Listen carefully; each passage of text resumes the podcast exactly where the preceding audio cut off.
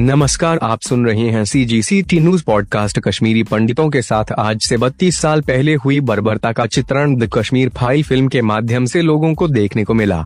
फिल्मकार विवेक रंजन अग्निहोत्री ने एक ऐसी फ़िल्म बनाई जिसने सालों से दबे हुए कश्मीरी पंडितों पर हुए जुल्म की दास्तान को समाज के सामने लाने का बड़ा काम किया।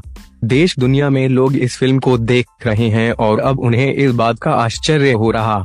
है कि कश्मीरी पंडितों के साथ इतनी भयानक हिंसा आखिर कैसे हुई और इतने दिनों तक यह कहानी दबी कैसी रही?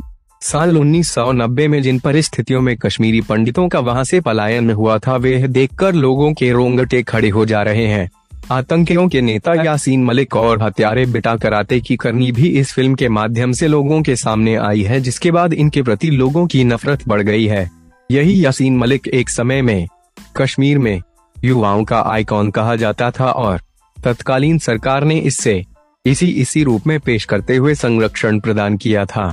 कश्मीर में इन आतंकियों के इशारे पर पंडित समुदाय के मर्दों को बेरहमी के साथ मारा गया। महिलाओं से बलात्कार किए गए थे। कश्मीर घाटी में उस वक्त नारा लगाया जाता था कि पंडित कश्मीर छोड़ दो। अपनी बहन बेटियों को यहीं छोड़ जाओ, यासीन मलिक आज तिहाड़ जेल में है और अपने किए की सजा काट रहा है।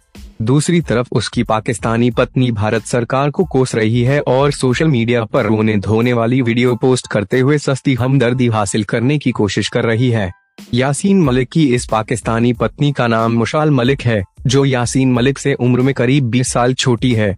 जब अलगाववादी नेता यासीन मलिक पाकिस्तान गया हुआ था और वहाँ आतंकियों के सामने स्पीच दे रहा था। उसी स्पीच से प्रभावित होकर मुशाल ने उससे शादी करने का फैसला किया था।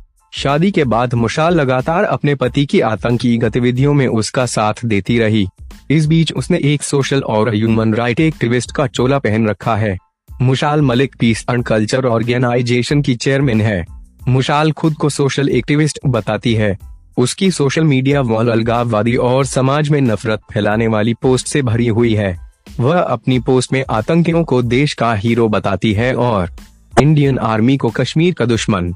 यासीन मलिक इस वक्त भले ही जेल में हो, लेकिन उसकी पत्नी अपनी सोशल मीडिया गतिविधियों के ज़रिए समाज में अलगाववाद फैलाने का काम उसकी जगह कर रही है।